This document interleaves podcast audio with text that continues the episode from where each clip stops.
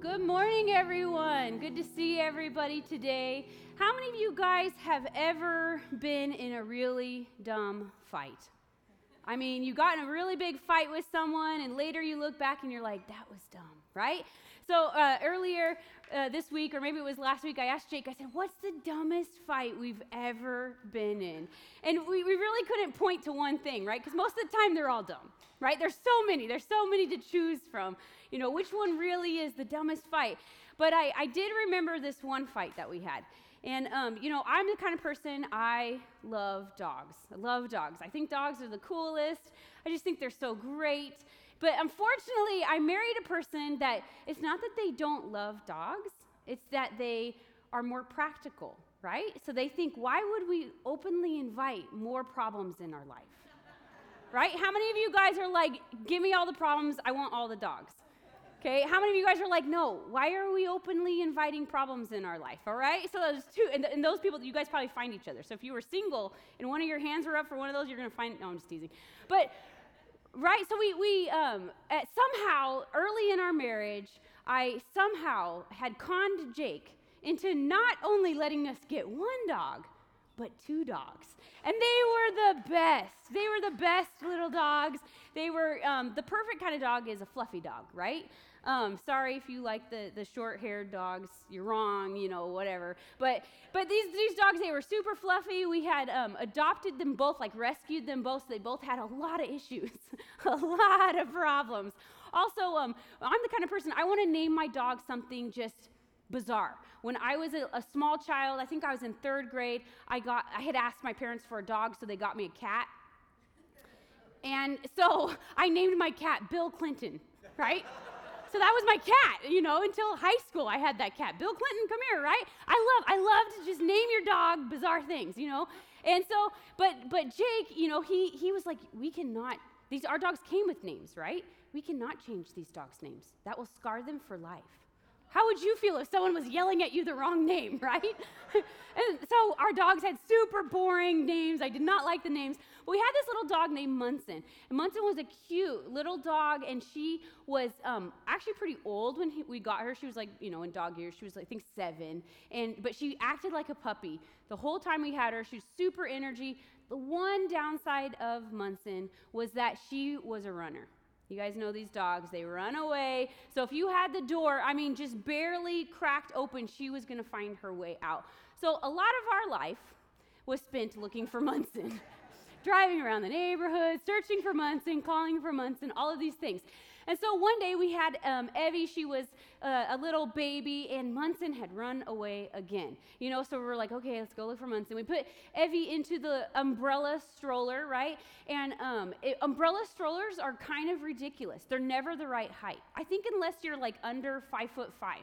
But if you're over that, you have to like hunch to push the umbrella stroller. And so, so Jake would always be like, "You, it's, it's, I have to bend over, so you should push the stroller." And I'm like, "I have to bend over too, right? But I have to bend over a little less." So I'm pushing the umbrella stroller. You know, we're walking around our neighborhood. We're we're looking for um, our dog. You know, so you can imagine the scene. Okay. Well, Jake has the um, leash. Sorry. Jake has the leash in his hand because we have faith we will find our dog. So he has the leash in his hand and he is um, swinging it around his hand, you know, letting it wrap up in his hand. And the metal is the part that's really swinging throughout the air with the greatest of ease, right? So the, the metal part is swinging in the air. And then, you know, once it wraps all the way around his hand, he would unswing it around the other way, you know, which, you know, I'm pushing our most precious cargo of our life here. And, you know, but whatever, sure, swing a huge metal thing. So we're walking down the road, walking down our neighborhoods, and all of a sudden, lo and behold, that huge piece of metal just bam hits me right in my hand and you know i'm gripping the the um, stroller you know so it hurts even more because your hands all flexed and i'm like oh you know and he's like you know that moment where you know you did something bad so you're like waiting for someone to react but you don't have a sorrowful look on your face right? They're kind of like, oh, how mad are they, right? And, and I'm the kind of person who everything is fine until all of a sudden it isn't. Like it really genuinely is fine until you push me to a certain level and then it's not fine, right? And so everything was fine. It was a mistake, an honest mistake. Do I agree you should be doing this with your life, swinging a leash around? No, but you know, One, it's an honest mistake, right? So I'm like, oh, you know, oh, are you okay? You like, yeah, I'm okay. You know, let's keep looking for our dog. You know, keep looking for the dog, keep looking for the dog. Well, he continues to swing the leash. Has not learned his lesson, you know? So then uh, a little while later, all of a sudden, bam, it hits me again. Now, listen, I am not the kind of person who swears. I never have been. I, you know, I'm not the kind of person who cusses or anything like that. You guys are like, good. Okay? But in that moment, I, I, I cannot remember, I'm fine until I'm not fine. I cannot believe I've been hit in the hand, the exact same place again, with the exact same leash. So in that moment, I turn and I yell at the top of my lungs, dang it! Right at him, except it's not dang it. So you can fill in the blanks, right? And some of you guys are sitting in this room and you're like, wow, that was mild. I would have been really letting him have it. You know, I would have sounded like a boat, a sailor, would have been happening right in that moment. But for me, that was a big deal. So I yell this word at him, and he's like, because I'm just screaming at the top of my lungs, just cuss word, right? And then right in that moment, there's like four eight year olds on their bikes riding by in our quiet neighborhood, and they're like, you know, and I'm and I'm just like, dog, you know, I'm done, right? So, how many of you guys have ever gotten a dumb fight, a dumb conflict? Today, we're in this series about I love my church, I love my city, and I want to talk to you guys about this concept of unity.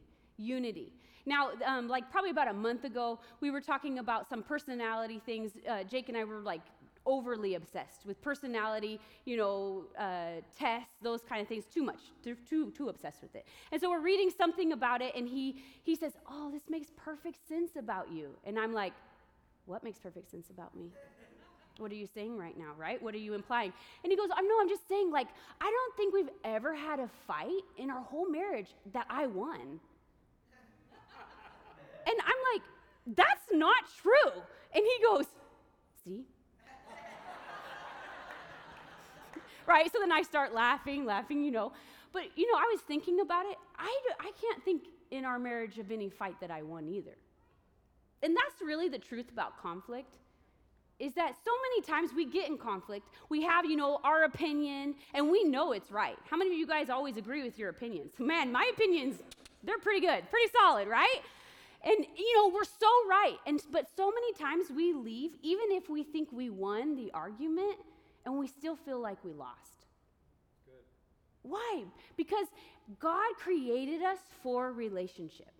You were actually created for relationship. If you go back into Genesis, you know, and, and there's there's no world, there's no, there's nothing here, there's no universe, but God is there, right? And He speaks the world into existence, and He speaks all the different parts of the world into existence, and then He creates man right? It's the only thing that he created in his own image. You and I, we were created in the image of God.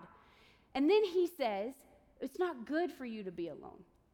It's not good for humans to be alone. And so he creates Eve. And he's not doing this in some way. Sometimes we read our own stereotypes or we hear stereotypes in the Bible. And so we think, yeah, yeah, women were made as helpers for men. But that's not what was happening here. God was saying it's not good for humans to be alone.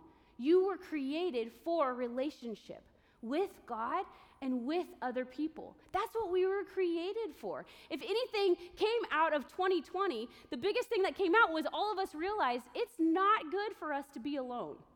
Right? It's not good for us to be isolated. That was probably one should be one of our biggest lessons wow, I start doing weird things when I'm trapped alone you know, after I made all the sourdough I could eat, you know, after I've watched every single thing Netflix has to offer, then I started to get weird, you know. then I started thinking weird things, right? That's how, which is not good for us to be alone. Why? Because God created us for relationship. And we see in Genesis 3, right after God creates us for relationship, what happens?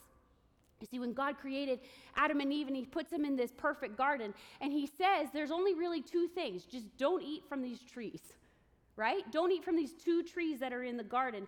And in Genesis 3, verse 1, it says, Now the serpent was more crafty than any other beast in the field that the Lord had made. And he said to the woman, Did God actually say, You shall not eat of any tree in the garden? So, this is the devil. What is he doing? He's trying to plant a seed of doubt in Eve's mind, right? is this really what God said to you? Right? And it, what he says actually isn't what God said to Eve. But he's trying to plant some division between Eve and God so that she won't think he is who he says he is. He's trying to get her to not trust God. And he does the same thing with you and I all the time. We come to church on Sunday, we hear the messages, we read our Bible, and we see the way that God wants us to live. But then when we have choices in our own life, we say, man, that sounds a lot better than doing what this says I should do. And so we begin to say, hmm, is that what he really said? Is that what God really said? And the woman said to the serpent, We may eat of the fruit of the trees in the garden, but God said, You shall not eat of the fruit of the tree that is in the midst of the garden, neither shall you touch it, lest you die. But the serpent said to the woman, You surely will not die. Right? He's telling her, God is tricking you.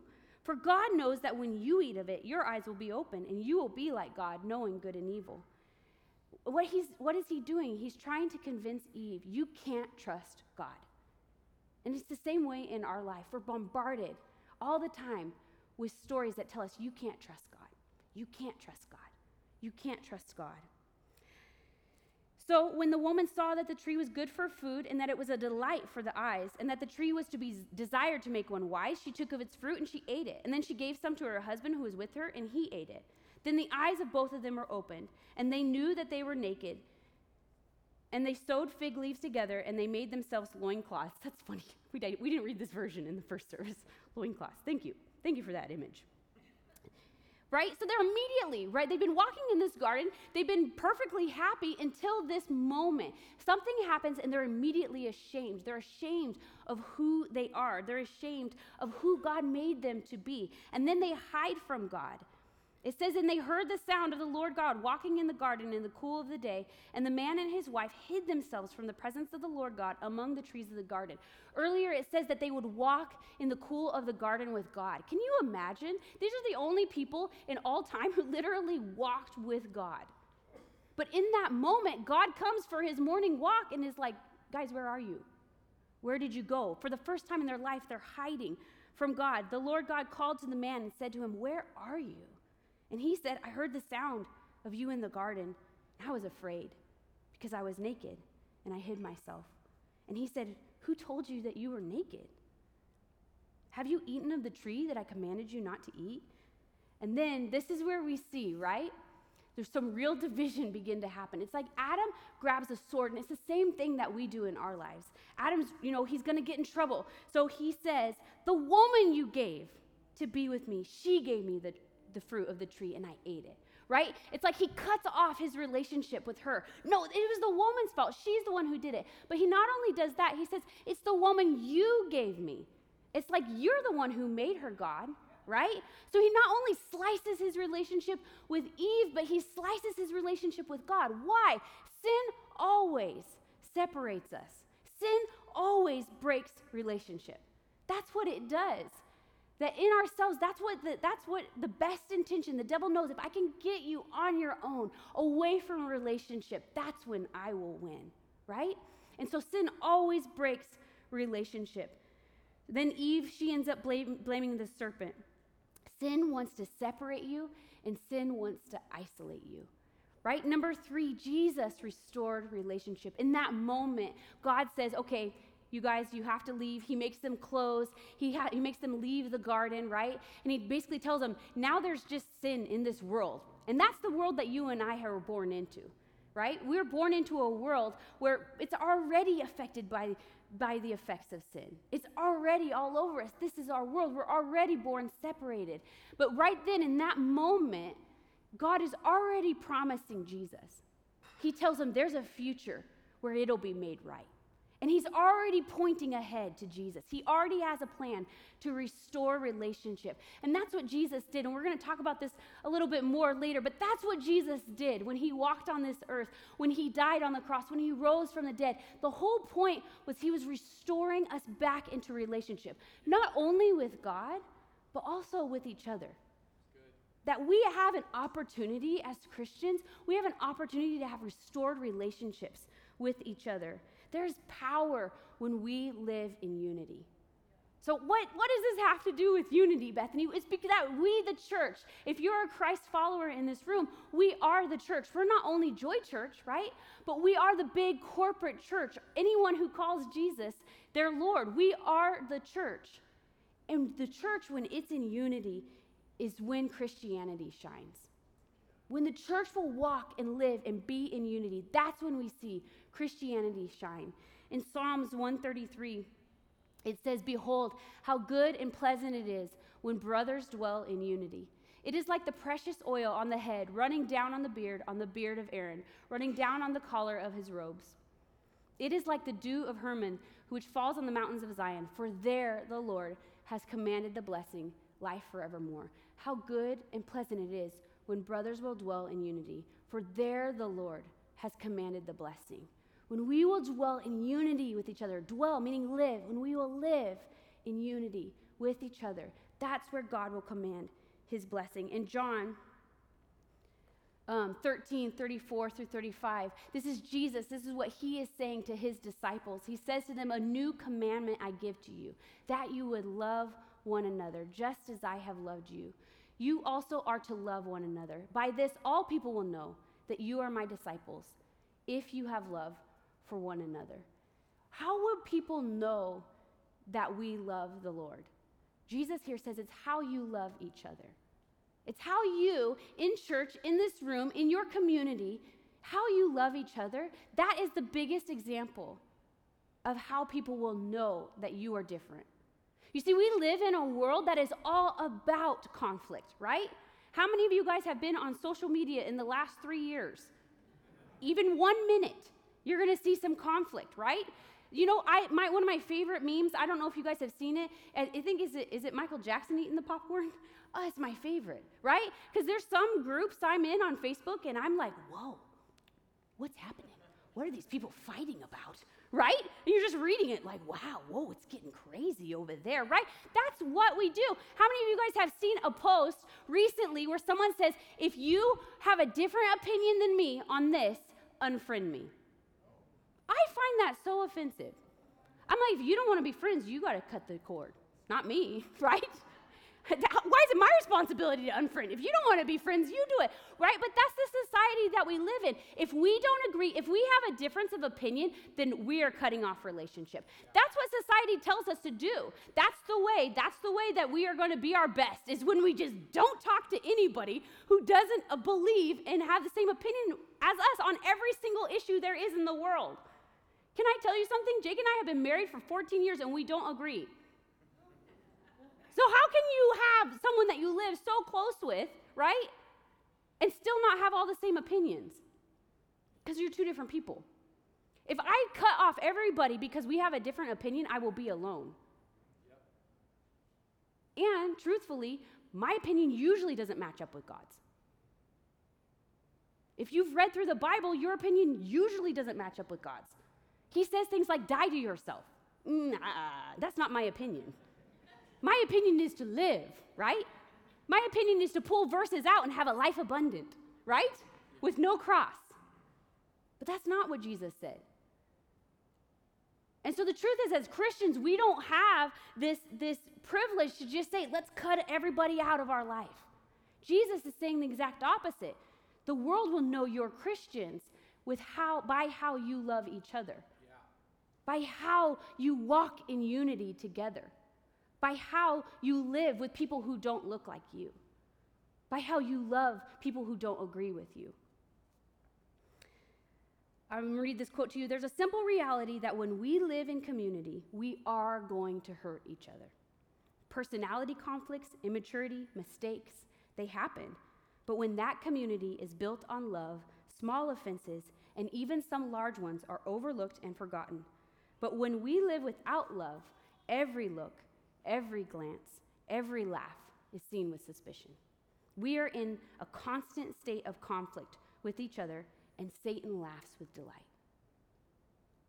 When we don't walk in love, right? You guys are like, that hits home. It hits home for me because I've lived that way, where every look, every glance, every laugh, they're talking about me, they're thinking about me. They're... but when we walk in love, there's grace, right? It's harder to be in unity today, right? This is what some a lot of us think. It's harder to be in unity today because our country is so divided. That's just that's how the church is now. It's just harder because our, our country is so divided, right? There's so many opinions. The truth is, that's not real. that's not true. We are not more divided today. And so I'm going to read you guys this, this long quote. It's a study about what the early church was really like, all right? Understand that these early Christians did not meet in churches and sit apart from one another in pews like we are or in chairs. And then when the music ended, get in their chariots and go home. No, their churches were small. They met in homes or house churches. A recent study, study by a British scholar has concluded that if the Apostle Paul's house churches were, were all composed of about 30 people, this would have been their approximate makeup, right? So if all of these small churches are meeting in someone's home, 30 people, this is who probably would have been of those 30 people. Number one, a craft worker in whose home they meet, along with his wife, children, a couple of male slaves, a a female domestic slave, and a dependent relative. Some tenants with families and slaves and dependents also living in the same house in rented rooms. Some family members of a householder who himself does not participate in the house church. A couple of slaves whose owners do not attend. Some freed slaves who do not participate in the house church. A couple of homeless people. A few migrant workers renting small rooms in the home. Add to this mix some Jewish folks and perhaps an enslaved prostitute, and we see how many different tastes were in a, dif- a typical home church in Rome men and women, citizens and freed slaves, and slaves with no legal rights, Jews and Gentiles, people from all moral walks of life, and perhaps most notably, people from elite classes all the way down the social scale to homeless people. None of these people have the same background. As you can see, it's so diverse. It's so different. Do you think that these people all had the same opinions about the social climate they were living in? Absolutely not. Absolutely not. It wasn't, it's not, we're not more divided today. We're not more divided today. And I just want to say that when we read this and we hear that, wait, they have slaves and there's freed slaves, and we hear that and we take it from our you know, our point of view, right? And we think, what is happening here? This is the social climate that they lived in. And so it's not that they were saying we're condoning this. They're saying we can't change society ourselves. We're not able to, to make change politically, but we are able to love one another. And through their radical love and acceptance of each other, that is what changed society. That is what changed the world. And that is what is so important for us as the church today to begin to understand is it it doesn't have to do with me figuring out, you know, how to, to cut off all of my brothers and sisters because our opinions don't match. Actually, what I'm called to do is to love them radically. And because of our radical love and acceptance of each other, we will begin to see the world around us change.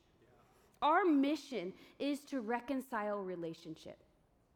In 2 Corinthians 5:18, it says, And all of this is a gift from God who brought us back to himself through Christ. And God has given us this task of res- reconciling people to him. So if you choose Christ, if you're a Christ follower, if you said Jesus is not just a good guy, right? He's not just a prophet. No, he was the Son of God. And I believe in him. And I'm turning from my old ways to follow him right? If you are a Christ follower, then our mission is to reconcile people to Him. We are given this gift of reconciliation. And so our mission is to reconcile relationship. That we are to openly push and pull for unity, for loving each other, for living in a community together every yesterday we all um, served at Shasta Middle School. If you put up that picture of everybody, and so basically what we did, if you didn't if you didn't know about it, we just went we cleaned the grounds. We do a lot of weeding. You know, we spread bark mulch. They they painted um, a big breezeway thing. Um, I never saw any carpentry, so that could have been going on and I missed it. Usually we make benches and things for them. It's a really great time. And so we were there, you know, for about four or five hours working together. And it was awesome. It was a great time. There's probably, there's over 80 people in this picture. We don't know how many people came. Um, we could easily count it, but, you know, no one has volunteered to do that yet. But um, if you look at this picture, not everybody in this picture is the same. We have male and female, right? Not everybody has the same skin color. Not everybody is even of the same nationality. Not everybody was born in the United States. Not everybody was born in the same state. Not everybody was born on the same side of the railroad tracks, right? Not everybody was born into a loving Christian family. Not everybody in this picture has the same views about money. Not everybody in this picture has the same political views. So we could have had an opportunity yesterday for a big fight, right? I should have shown up and been like, this is what we're going to talk about, and dropped every heavy issue I could, right? Let's hear our opinions, right? But that's not what happened. As I walked around and I talked to different people and we served together, I didn't hear any fighting. I literally didn't hear a fight all day. With the children, they might have been fighting. They're excluded. that would have been different. I actually didn't really hear them, but they could have been. Who knows? But I didn't hear any fights. Why? Because we all had a mission. We had a mission yesterday. Hey, we're here to clean the school. We're not here to figure out every single issue in the world today. We're here to clean the school. And as a church, we have a mission. And it's when we forget our mission that we begin to be okay with not being in unity anymore. It's when we forget that we have this mission that we're okay with a little bit of fighting, a little bit of making sure I'm right, a little bit of proving to people why they don't think straight, right? It's easier to fight with people when you're standing opposite of them. It is much harder to take a swing when you're standing on the same side. You see, in our world, we have all of these lines. Well, I'm drawing a line in the sand. If you don't believe this, then I'm unfriending you, right? We have all of these lines that we draw in the sand. But the truth is, is if you're a Christian, if you're a Christ follower, there's only one line that we draw. And it's everyone on this side of the line is saying that Jesus is God, that He is the one true God, and I'm giving my life to following him. That's the line that we stand on as a church. And all the other opinions, all the other things we say, if you're on this side of the line, you're my brothers and sisters. And I strive to live in unity with you. That's the one line that we have. And when we can see it that way, instead of they said this and they said that and they don't believe in science and they don't this and and we're just ripping each other apart when God said, on this side of the line, this is all that matters. We, our mission is to reconcile relationship. In Matthew 5 9, Jesus says this He says, Blessed are the peacemakers, for they shall be called the sons of God.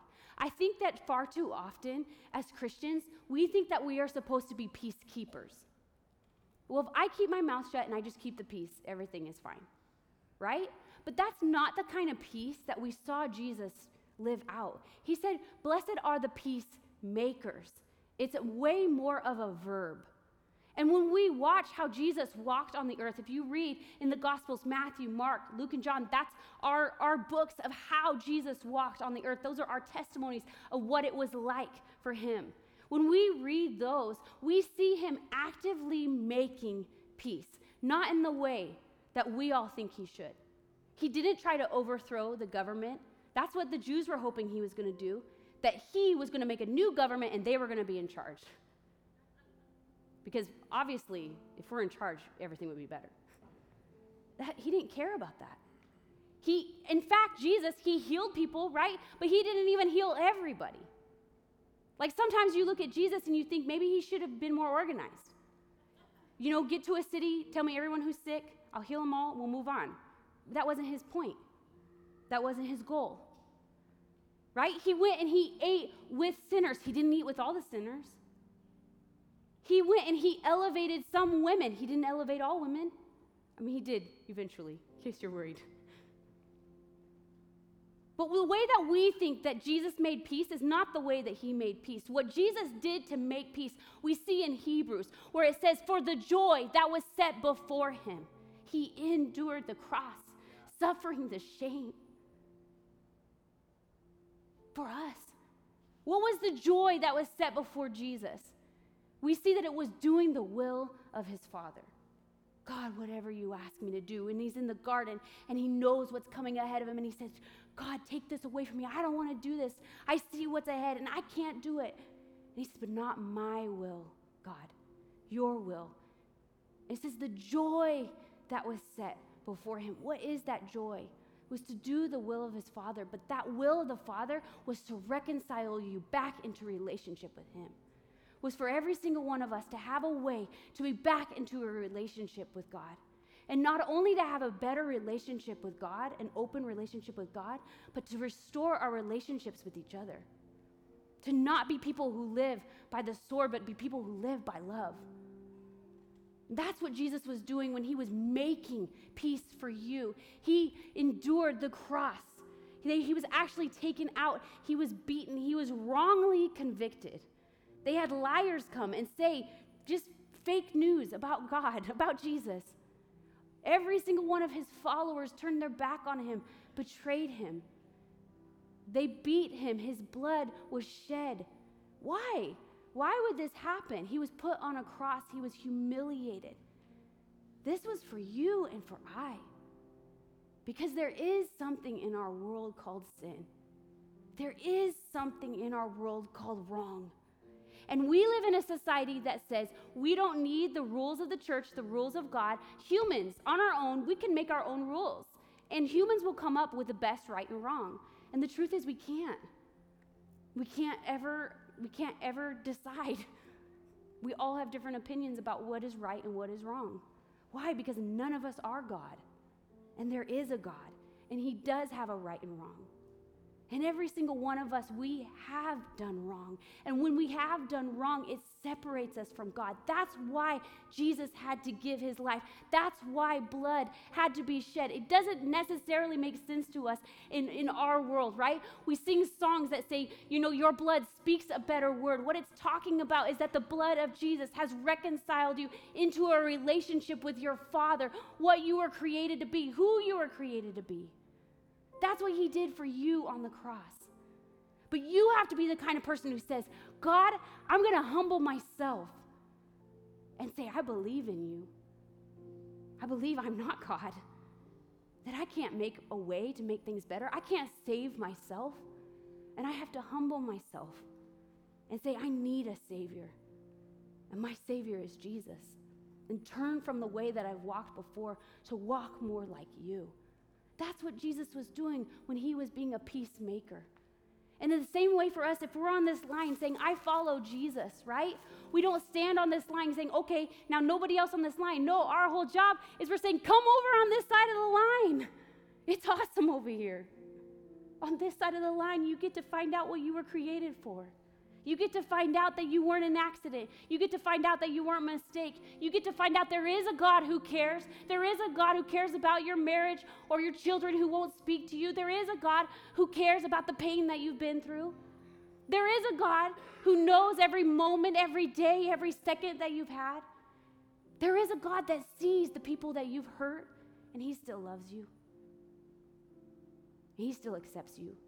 And there is a place, the church, us that says, Come be part of the family. Hey, but we don't look the same. I don't care. Hey, but we don't think the same. I don't care. We agree that Jesus is Lord. And man, that means you're my brother or you're my sister. And I would love to do life with you.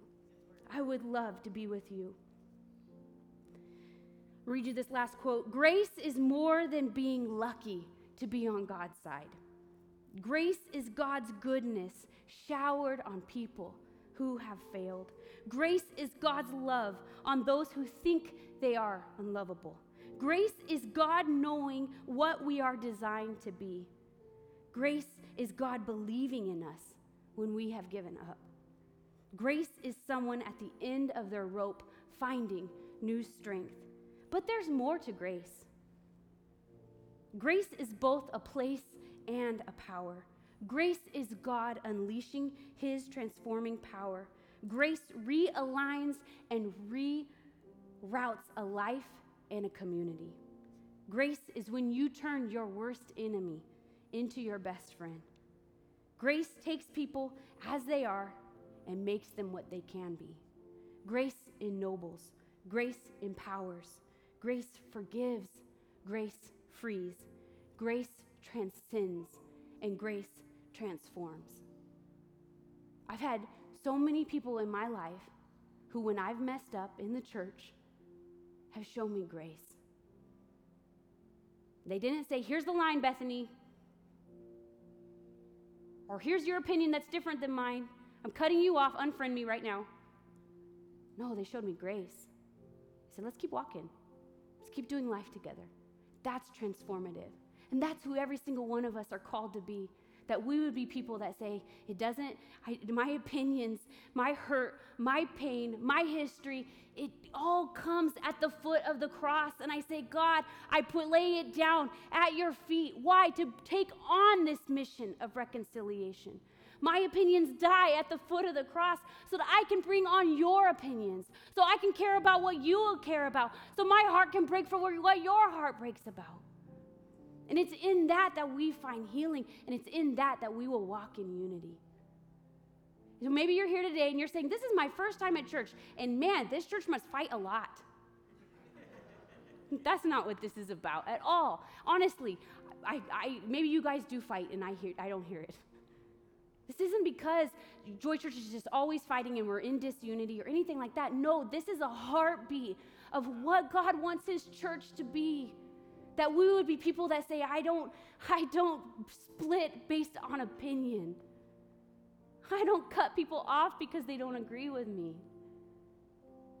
I love and I love and I love and I love and I love and I love because that's what God does to me.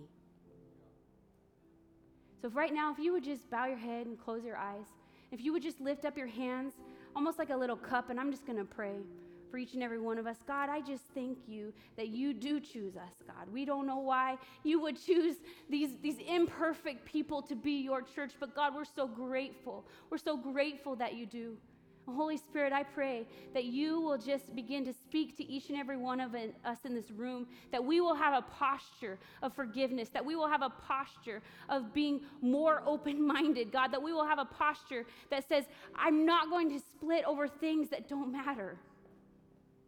God, I pray that you will help every single one of us to be people who walk in forgiveness, who don't choose to pick up offense, God. Holy Spirit, right now, I just pray you'll speak to anyone in this room if they know they have an unforgiveness or a hurt or a pain. God, I pray that you will begin to help them to be able to forgive, that you will begin to help them to be able to release that, God. And Lord, if they're in this room and they know they just need to go talk to that person, I pray that you will remind them of that right now, Lord. Thank you, God, that you give us grace. And I pray we will be people that are marked by our love for one another, that we will see our families, our neighborhoods, our city transformed because of how much we love each other. Thank you for the privilege of being in your church. If everyone just keep your eyes closed, your head bowed. If you're in this room and you don't know Jesus, you know, we are talking about him. See, we do believe Jesus was God. God came to earth to walk like us, to be like us, except he did not sin. And he suffered death on a cross in order to be made right by God, so that all of us could be made right. And he didn't die, he rose from the dead. He lives. We believe he lives even now. And to be a Christian, to know Jesus, is to say, God, I believe Jesus is God. And I believe I'm not, and I have messed up. And God, would you forgive me for where I've messed up and help me to turn my ways and to live more like you? If you're in this room and you've never done that, would you just lift up your hand? We just do that. No one's looking around. We don't do it to embarrass you. It's your way of in faith saying, God, I want to follow you. I want to be more like you. And if you're watching online, you have this exact same opportunity in order to say, God, I put my faith and my trust in you. So if you're in this room right now, just lift up your hand. We just want to pray with you. Thank you. If everyone would just repeat after me, we're going to say this prayer together. And you please, if you're online and you're making that decision, please say this prayer as well. Dear Heavenly Father, thank you for who you are. Thank you for loving me. even the times that I couldn't see your love. Thank you for loving me. God, I confess. I've done wrong things. I've hurt people. I've sinned against you. And God, I pray you will forgive me. And Jesus, thank you for being God. Thank you for dying on the cross for me. God, I accept you in my life. I give you my life. I pray you will help me be more like you. In Jesus' name, amen.